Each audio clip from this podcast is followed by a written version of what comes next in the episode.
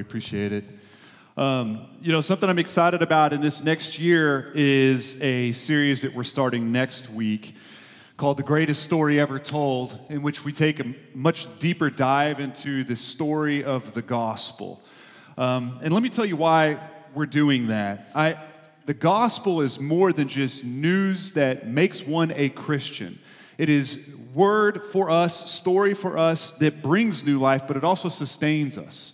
So, what I'd like to do is just take a deep dive on looking at what the gospel means and how we apply it to ourselves, how we apply it to each other, how we apply it to our neighbors in the city, and then what it means when the gospel interacts just with the cosmos, just with everything that God has created, the good news for the cosmos. But then I'd like to switch gears a little bit and talk about how we see the gospel in such a way that we are looking at a diamond from different perspectives. Some of you have heard this metaphor when the gospel is being described. It's like a gem that you can look at from many different perspectives, and although it's the same gem and it's the same beauty, you have a different, I guess, viewpoint of what it looks like. I, I, I like to think of it more as like an orchestra that is playing. Um, you hear some beautiful music coming, but there are different sections and different groups of instruments that are contributing to the overall sound of it all. So, we're going to look at how the gospel is good news for those of us who are lonely. We're going to look at how the gospel is good news for those of us who are addicted, those of us who are tired and in need of hope, those of us who are looking for approval and acceptance.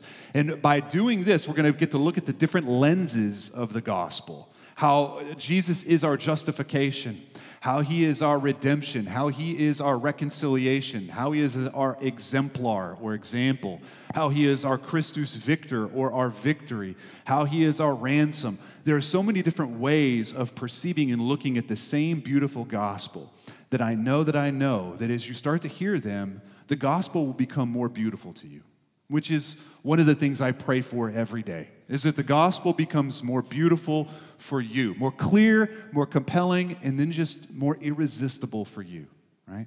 And not only that, but whenever you see the gospel more holistically, you will be able to apply it to your spouse, to your family, to your neighbor as you listen to the context of their lives, right? For instance, when I became a Christian, and I, I, I, radically became a Christian, it was, it was the flip of a big switch for me. I was one way on a Sunday, Monday, I was totally different, and I never looked back, right? But I'd heard the gospel, what I felt like was, was dozens of times, but there was one way in which it was presented that I'd never heard of it before. It was new to me. It was new to my ears, new to my mind. But when I heard it, I thought, I, I can never go back. It's what T.S. Eliot used to say. He said, whenever the mind is stretched to hold a new idea, it can't go back to the same shape ever again. And that's what it was for me when I heard that Jesus was my victor and what that meant for me and how it meant I, I had to deal with my sin and how it meant I would grow going forward. When I heard that, I became a Christian, and it was radical for me. But not only is there a part of the gospel that's more beautiful for me, it's important for me to know the different viewpoints of the gospel as I'm working with my neighbor. Or as I'm working with the person that I see at the gym, or see walking down the block, or I see at Starbucks, or there are different people, and all of us have different stories. And as you learn to listen to the context and the history and the story of somebody's life, you will start to see which gospel application will speak the loudest to them, right? So we're going to look through quite a few of them. And, and my hope is, is that you become more fluent in the gospel, not just for yourself and for those in your immediate orbit, but also for this city, right? That we would become a church full of beautiful evangelists. Not, not, not the evangelism that I grew up learning, which was a canned presentation where I taught that the ultimate prize was heaven, right? But, but a more beautiful, relational, strong, confident, enjoyable way of extending the gospel to people in a way that they hear it, in a way that they want to know more about it, a way that you don't have to feel the shame or the condemnation that you probably have felt up until this point.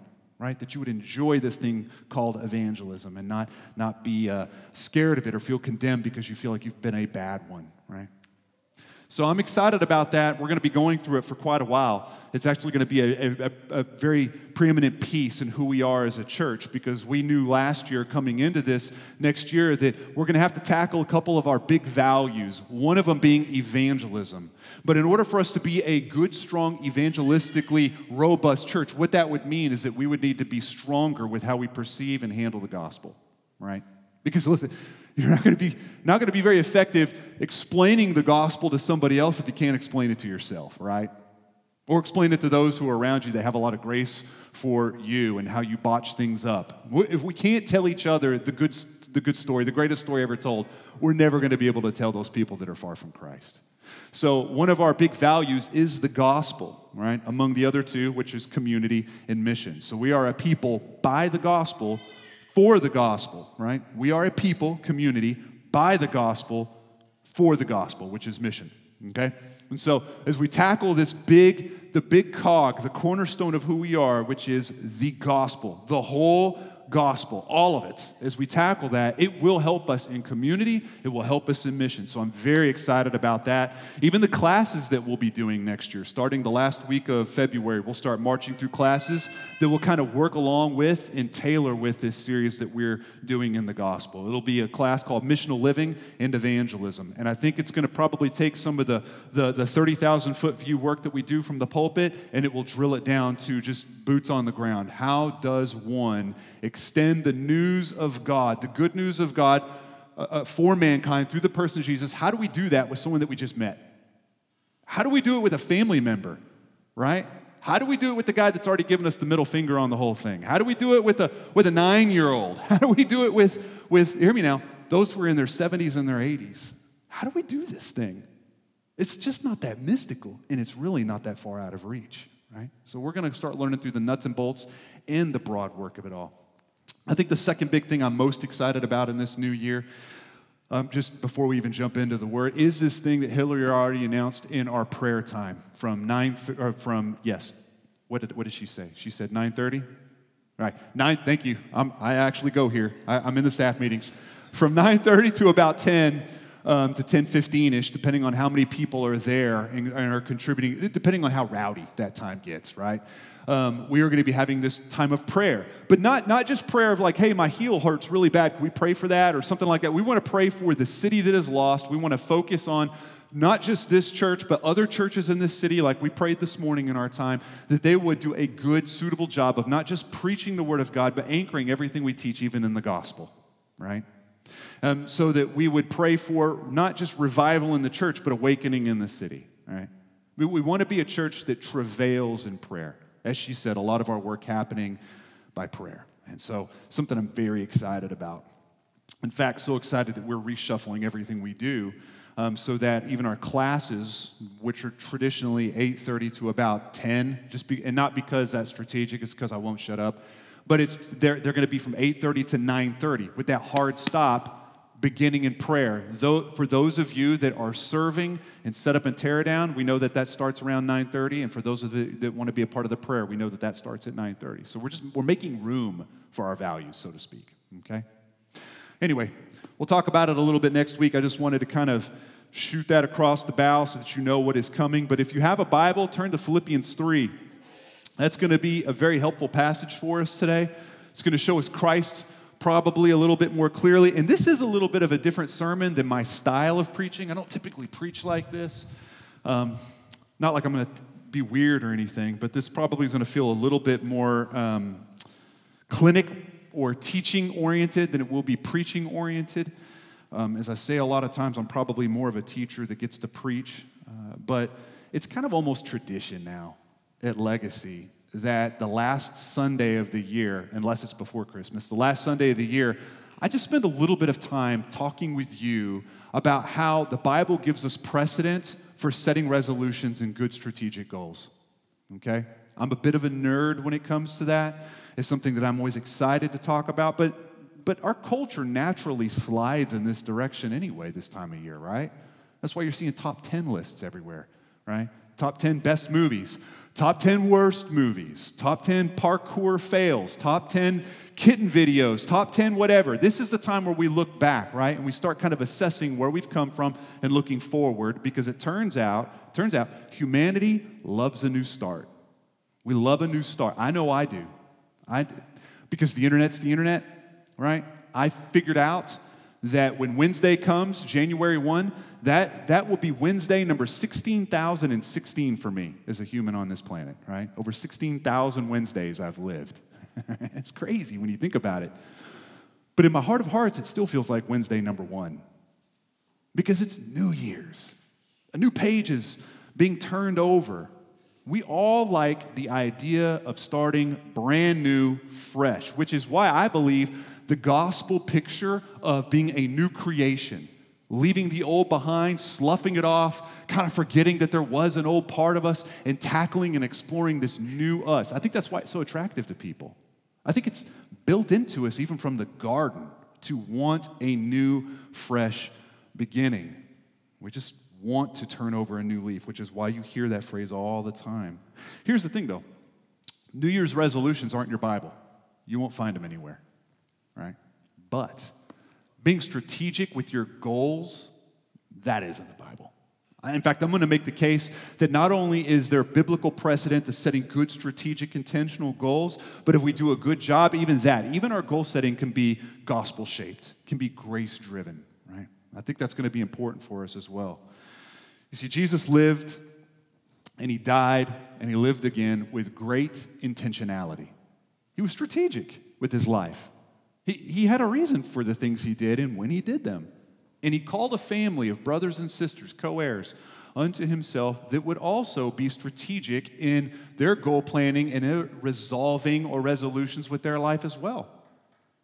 Now, our intentionality and how we are strategic, it's kind of mysteriously and beautifully woven in and mingled with the work of the Holy Spirit in our lives. So we are working, and the Holy Spirit is also working. And what's also unique is that our goal setting, our resolving, is not just for our glory, but it's actually for the glory of another. There are things that separate the way that disciples of Christ set goals and those who do not love Jesus. So here's the good news for you. The good news is it's only the 29th today. So you, you, can, you still have some days to kind of gather some steam and cough up a couple resolutions, which I know is difficult for some of you. Actually, statistically, half of you. Half of you statistically had no intention of setting any goals before you walked in here. I hope to change that. And I know you got great reasons for not setting goals. I'm sure they're really impressive and maybe even spiritual sounding. But can, but can we just agree on something? You're not where you want to be today, right? Can we just agree that your goal setting, or maybe lack thereof, is from last year is what got you here where you're at today? Right? I think we can all agree on that. And probably, if I'm being totally honest, you will grow to a certain degree even if you don't set any goals. You'll grow, right? I mean, I grew in some areas this year, 2019, that I didn't plan for. It was accidental growth, unplanned growth. But God had a plan for it. He was strategic in how He grew me. So I know there is truth in this, but here's another truth. If you don't change key elements of your life that has been holding your head underwater, well, listen, you're never going to grow. If you don't ever change those things, you're never going to grow in those things. And we know this intuitively, which is why we're always strategic and have great follow through in other things. Whether you want to change your fitness or your finances or everything in between, don't we strategically set up a goal? Or a set of goals and follow through with them and revisit them. And, and, and, you know, if they stink, we shatter them and we come up with new ones. Some of our goals work, some of them don't. Some of them are too aggressive, some of them are too easy, some of them are just dumb, right? But we just keep adjusting and we keep building these goals because we want there to be an aim to our life. So, what I want to look at with you today in Philippians 3 is how you can aim your life towards intimacy with Jesus with great intentionality and with eye to the gospel. The eye to the gospel and how the gospel, the good news of God, addresses your heart when you succeed brilliantly in your goals or when you fail brilliantly in your goals. How the gospel is still very good news in both cases. So let's look at Philippians 3. This is the word of Paul to a young church, and we're going to be in chapter 3, verse 10. We're jumping in mid sentence, but you kind of have to with Paul because the sentences are so long, right? It's almost like cutting somebody off.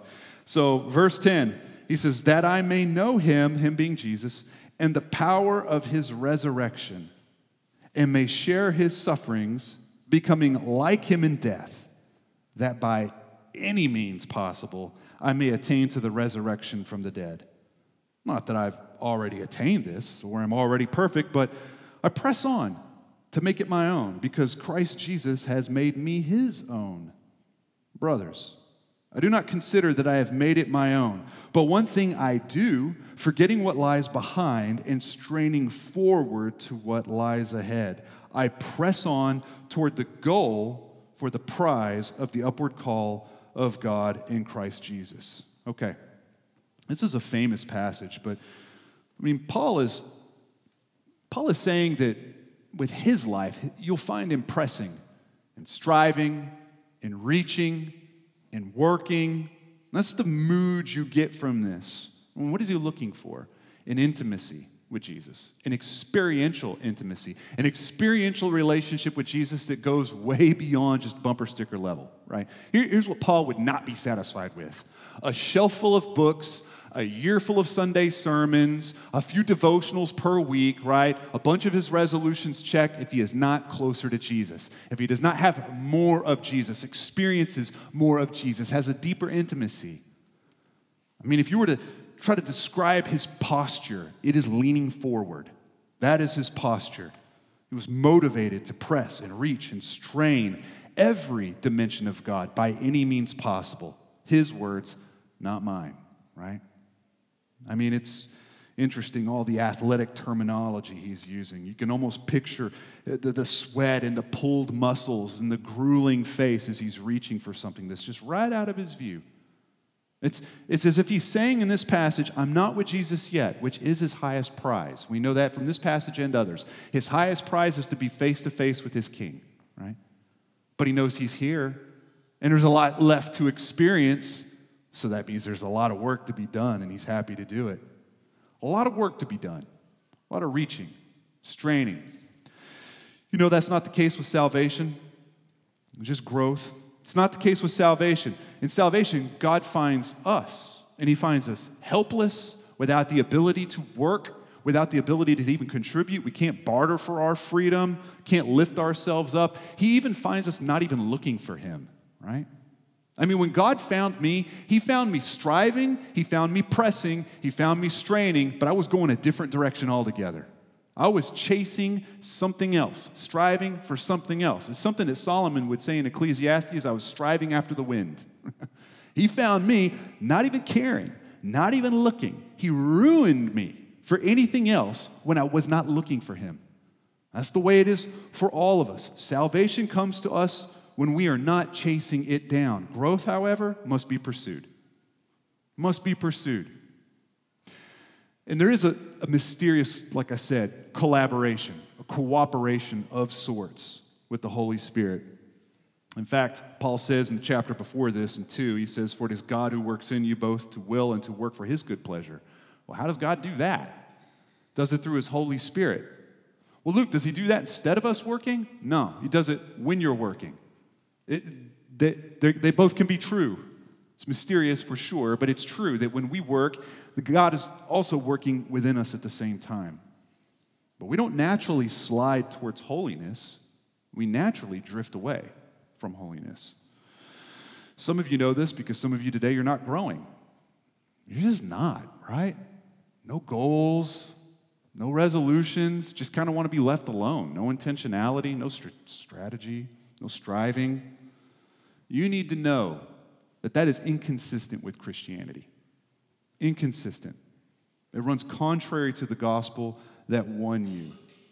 You think in your mind, this is what you think in your mind, that when you are not reaching and lurching forward and straining and grabbing, that you must just be still, sitting idle. You're not. You're drifting back. There is no such thing as neutral. You're leaning forward or you're leaning back. Let me tell you, the best version of your life in this next year, the best version of your life in 2020, it's going to find you striving, working, leaning forward, making great effort. And if you want to enjoy Jesus more, an increase in fruitfulness, you're going to have to aim your life with some awareness and some intentionality. You're going to have to do that. Peter agrees. I'm going to flip over to Peter. It's okay if you stay where you're at because I'm going to be in and out of this passage. But this is in 2 Peter 1, verse 5 through 11. It'll be up on the screen.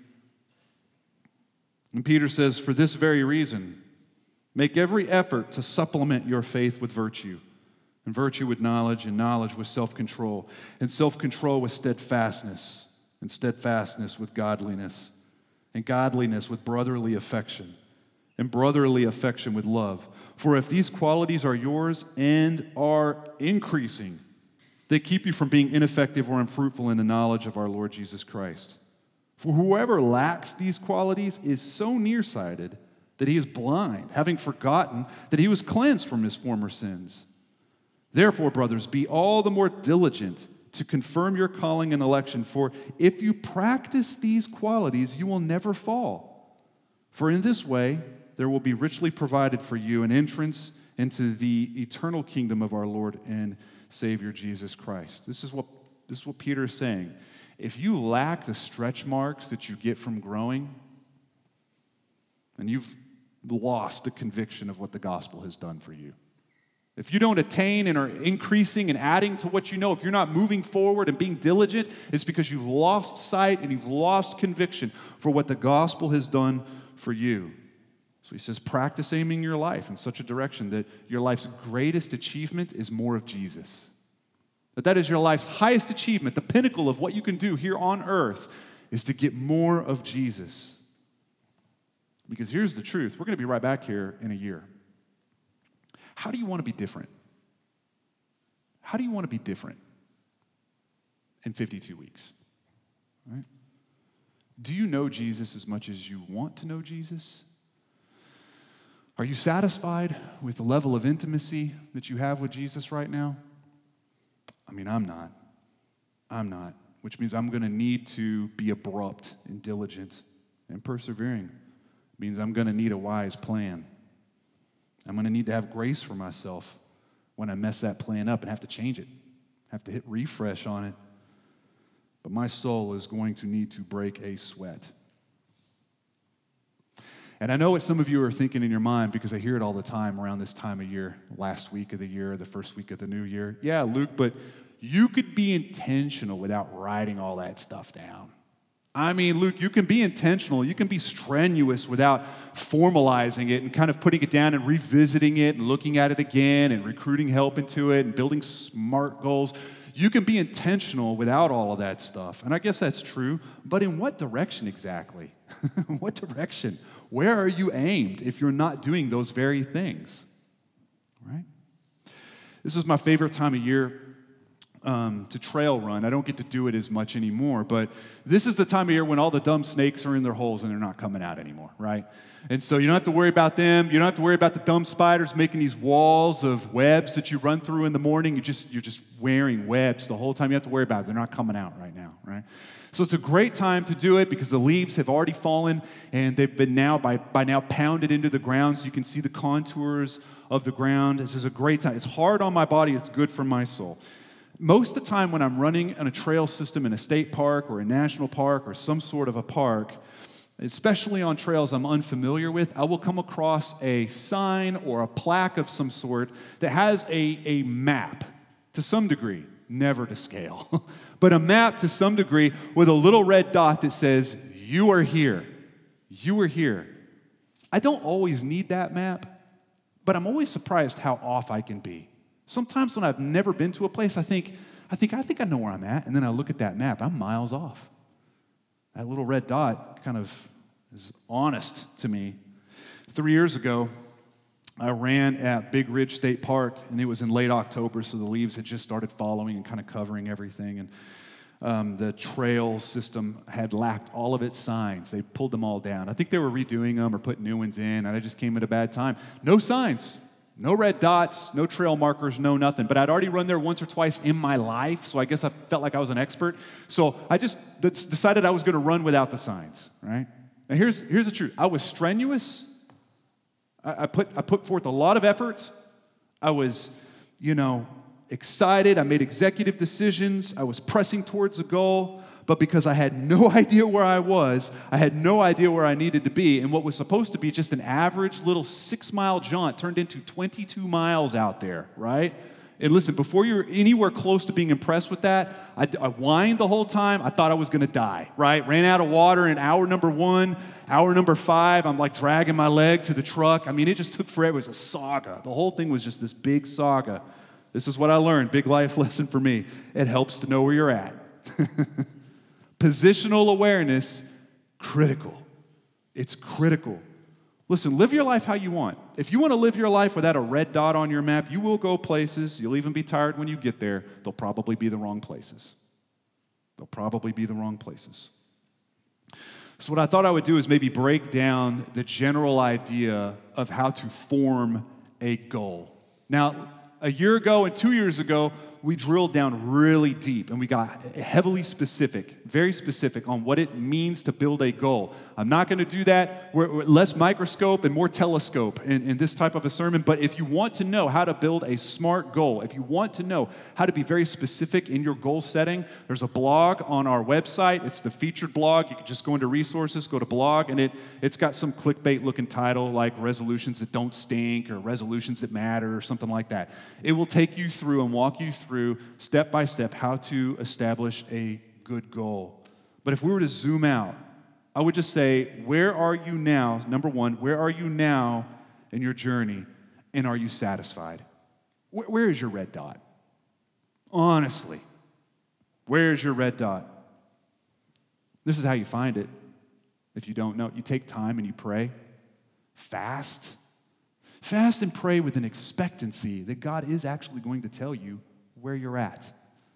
Uh, prayers that start with, Lord, you've got to show me what is more valuable to me than more of you. Lord, where is it that I keep hitting the same potholes, but I just can't see? What is it, Lord, that you are really ready for me to step into with all of my weight and change? And let the Lord speak to you. Let the Lord show you. Because He will. He'll do that. Don't even waste time making excuses for why you're at where you're at. Don't even worry about the shame that will try to creep on you, the condemnation that you'll be tempted to believe in because of where your red dot is at. Just ask the Lord, Where am I? And whenever you feel like you've got a good handle on that, ask those who are close to you, right? It gets a little harder. When you ask those who are in your DNA group or your com group or your spouse or your best friend, Ask them questions like What parts of my character are furthest from Christ and his gospel? Right? What in my life do you think is more valuable to me than Jesus? And let them speak. Let them help you find where that red dot on the map is for you, where it says, You are here, right? Valuable. Every year I have an annual assessment that's anonymous for our pastors. And this year we're adding the staff into it, where the staff of this church and the pastors of this church assess me, right? And it's all anonymous, so I don't know who said anything. And here's the thing sometimes I pretty much know what they're going to say. The, the question's a little bit of a softball where I, I feel like I have a pretty good sense of awareness. Sometimes I actually perform a little bit worse than I thought I would. I thought, oh, thought it was a little better in that, that little department than, than everyone else thinks I am. And then there's some areas where I think I just blow it. I just hit foul balls all the time. And they, think I'm excellent at it, right? It helps me get a more accurate, honest appraisal of where I'm at. I know this all sounds like difficult work, and it is, but you need to know that accurate self awareness, that's not natural for you. It's not natural for you. We don't do a good job of seeing ourselves correctly. You're going to need help here. You're going to need to employ some help here. Okay, second step, real quick. Where do you want to go? And what, and what exactly would that do for you? Right? When I work with sick leaders or other pastors, whether it's in leadership self care or planting a church or a church that's already planted that wants to plant another church, whenever I find myself in a seat where I'm doing coaching or consulting, I usually start off the appointment with one question it is that, How can I be helpful for you today? Where do you want my focus most today? What I'm asking is that they give me their biggest knot that I could help them untie it, right? That's the question number one. Second question I always ask is, what will that do for you? How's that, how's that going to help you exactly? It's good. It's good to know why we want to be different. It's good to know why we want to change.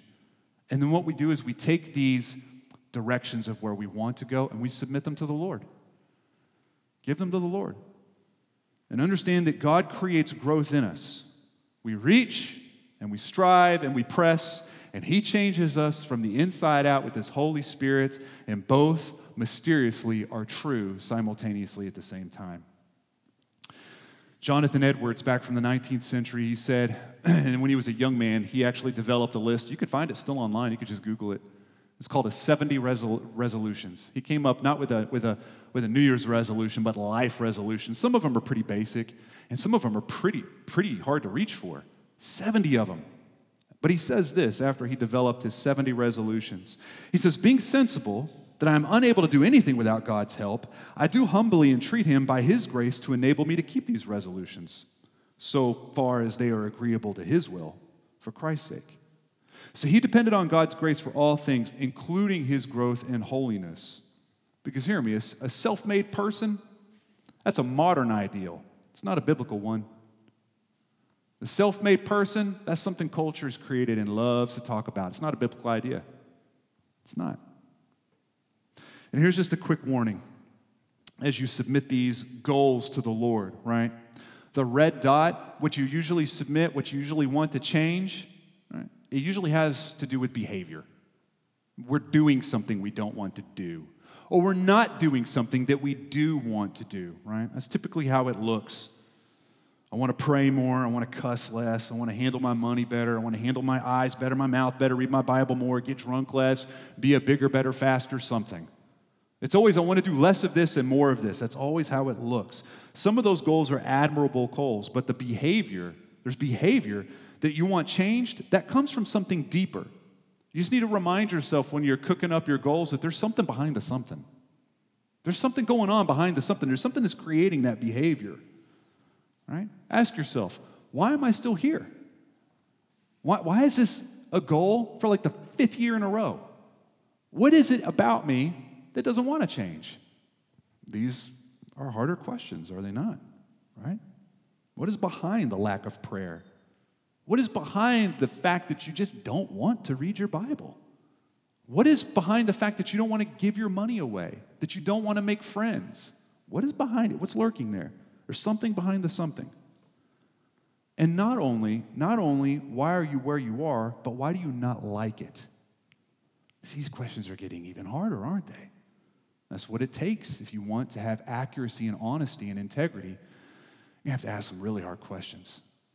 Do I hate the fact that I don't read the Bible as much because I'm less impressive to God, less impressive to myself, less impressive to others? Do I want to not be addicted to this over here because it makes me look weak? Why do you not like where you're at? Why do you want to change? Because remember, our goal is not to manage our sin better, it's not to improve our performance, but it's to enjoy Jesus more. Which means you can't just look at your behavior, you got to look at your heart, right? It means you can't just pull weeds. You have to pull them, you can't just mow over them. By the way, if you've never heard that before, that's to pull weeds instead of to mow over them. That's not a, a, metaphor or an illustration that's original to me. I've heard several pastors use it. The last pastor I heard use it was Matt Chandler. Um, it, what's interesting is he grew up in the, in the same area that I did. We're both West Texans. He went to college at Abilene in the same time I went to school in Lubbock, Texas. And what that means is, is we both grew up with the same kind of grass. All West Texans have the same type of grass, which means there's just not much of it, right? Because it's dry, it's arid, it's a desert. And there's two kinds of West Texans when it comes to how do you take care of your lawn. The first kind is they dump an obscene amount of money on their lawn, both in water and imported grass seed to make it look like it's natural, and we all know it's really not when we drive by. Then there's the second group of people that they've just kind of come to terms with the fact that it's never going to really look like they wanted to, so they've learned how to coexist with weeds and grass and a bunch of dirt, right? And I guess there's a third kind. The last two times I've been back to West Texas, people are installing AstroTurf out there. Literally AstroTurf. I had to get out of my car and go and touch it just to make sure, because they've just totally given up.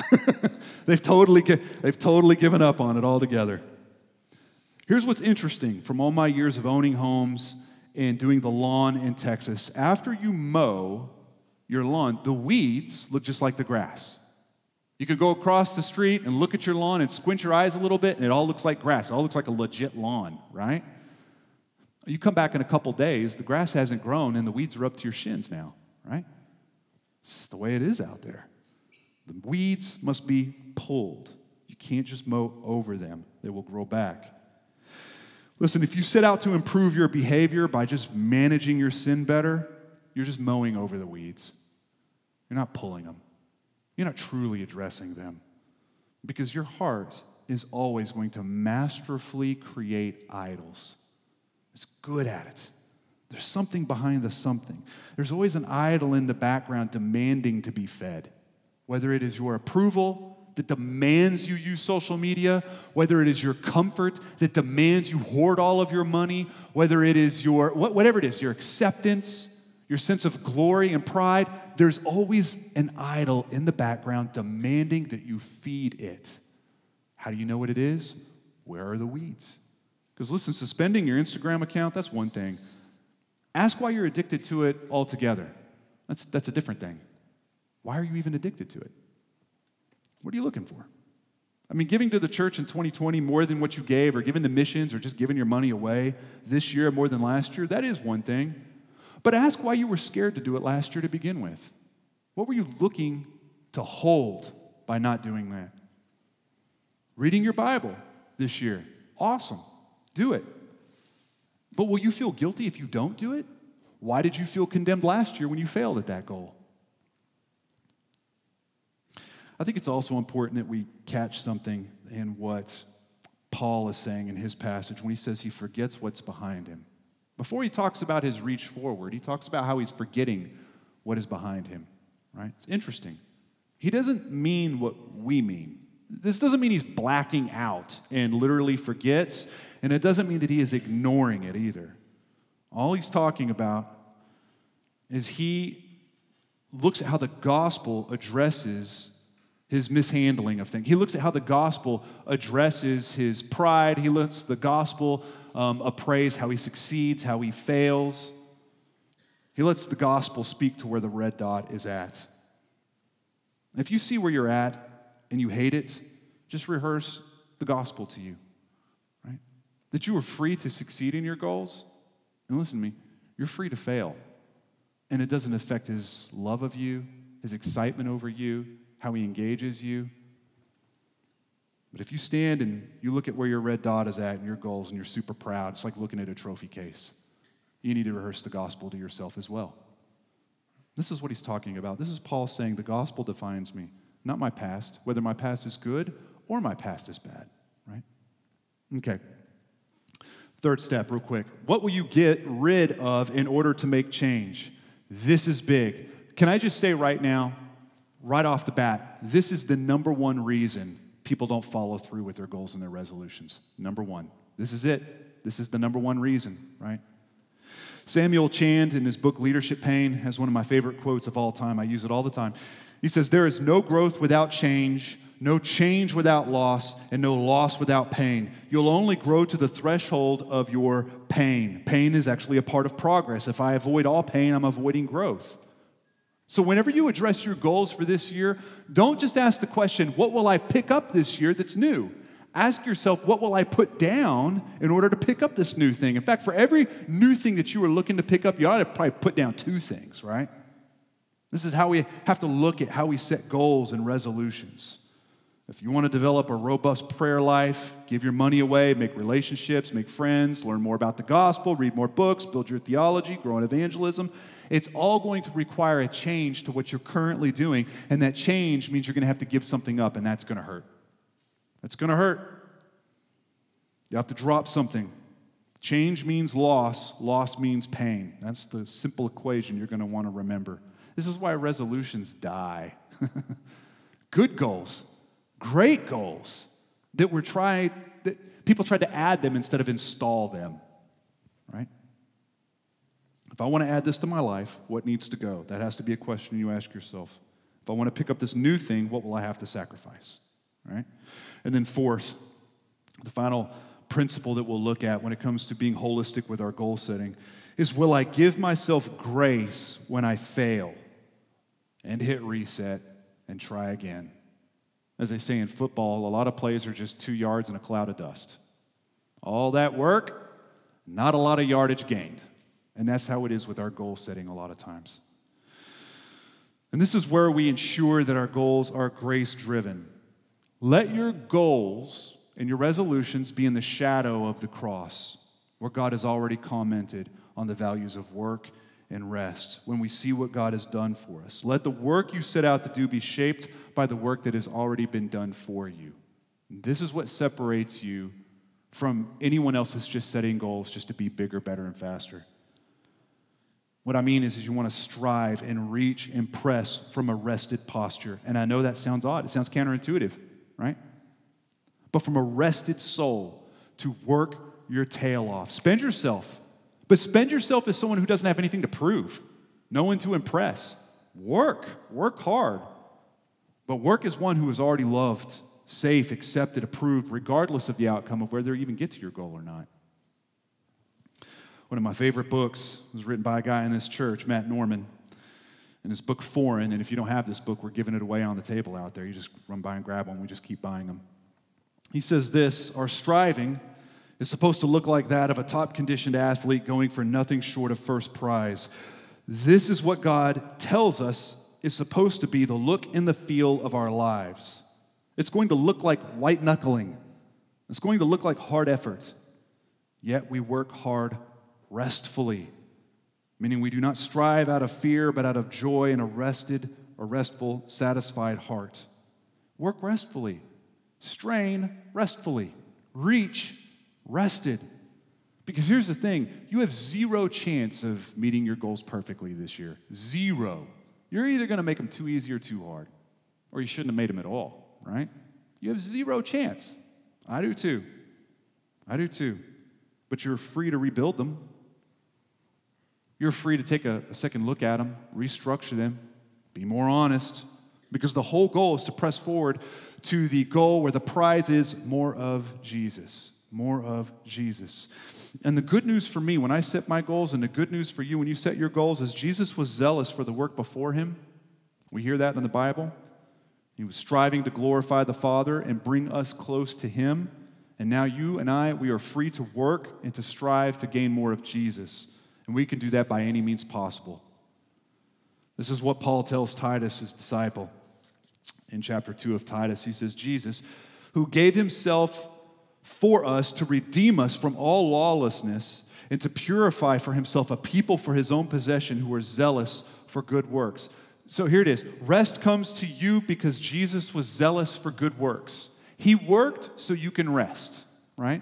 That's why we're called the Sabbath people, because he works. He worked really hard, and then by his perfect work on the cross, he creates a Sabbath people or a Sabbath nation, you and I, where we can really employ ourselves, but we're really free. We're really rested all at the same time. What this means is if you fail at all of your goals, rest that Jesus did not.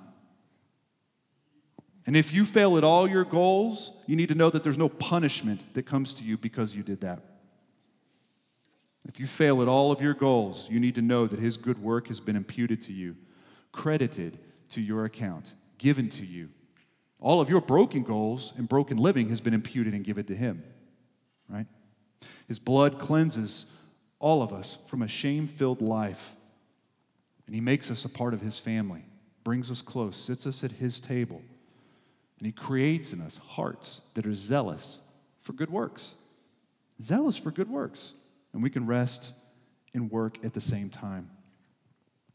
Because here in a moment, we're about to take communion.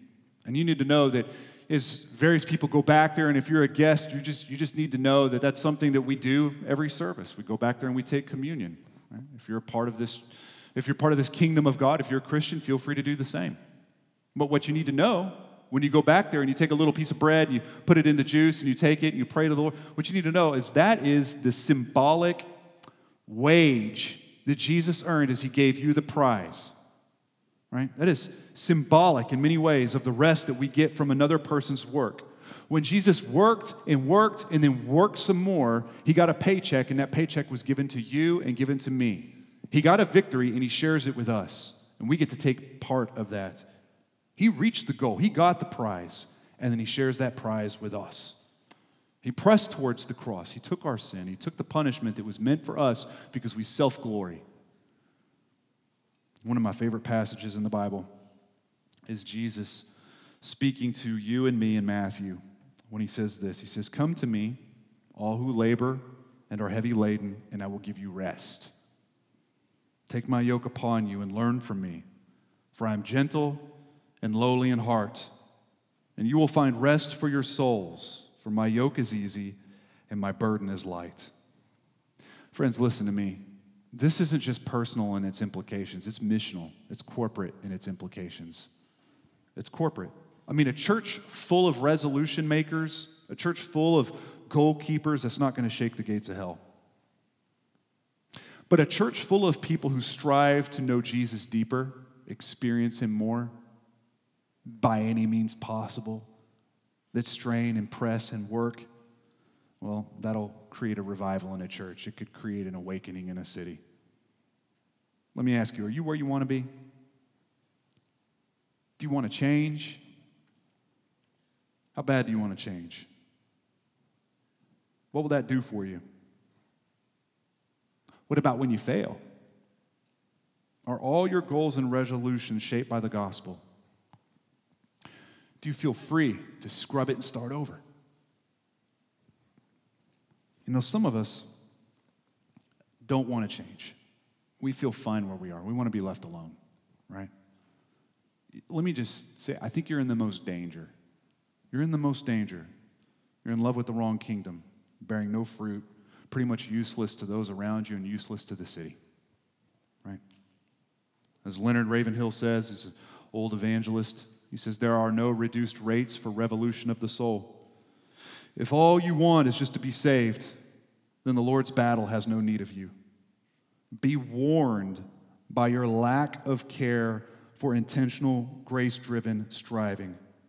If you're just going through the motions, idling, be warned, you're in the most dangerous of places. Here's the big question for all of us as we finish up today What prize is sitting before you that is more valuable to you than more of Jesus? If that prize were put on a scale and more of Jesus were to be put on the other side, what is heavier, really? Don't just say the right Sunday school answer. What is really heavier for you? Where is it that you were just mowing weeds and you're not pulling them? Where is there something behind the something and you're just failing to address it? Go ahead and stand with me. We're about to pray and be finished. Well, listen, I know there's folks in here that probably far from Christ. Maybe you're a skeptic, maybe you're searching, but you know you don't have a vital, beautiful, experiential relationship with Jesus. But maybe you feel something stirring. I'm just going to echo what Christ has already said in the, in the book of Matthew, where I'm going to say, Come to Jesus if you've been striving and you are burdened and you are tired of working and pressing. Come to Jesus and let him bring you rest. Let him bring you rest. Learn from him as he brings rest to your soul.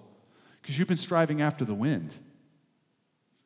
You're doing the same thing I was doing working, moving, pressing, employing our best, striving, being tired, and going all in the wrong way. Just tired. Tired of pressing, tired of reaching for the things of this world just to find out that it's all dust. There is rest in Jesus. He carries burdens for us, and not just a burden for you individually, but burden for the entire broken cosmos. And why does he carry that burden? So that yours could be lifted. He is our God of work, creating a people of rest. And so the only thing we can do is to submit, to repent, to surrender our lives to a God like that. Let me pray for you as we finish out this year, and finish out this service, as the team comes up. Father, we thank you for your love for us.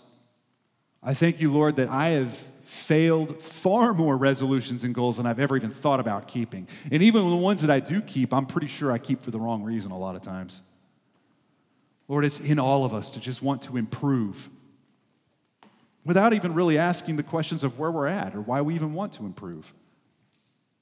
Lord, we're a church full of people that probably not so bad at setting goals, but we don't really look at what kind of goals we're setting or what the win is. We all reach for goals trying to get prizes, just as Paul says, but I don't know that I'm always reaching for goals that mean more of you. Lord, that you would correct our hearts, that by your Spirit you would correct our hearts.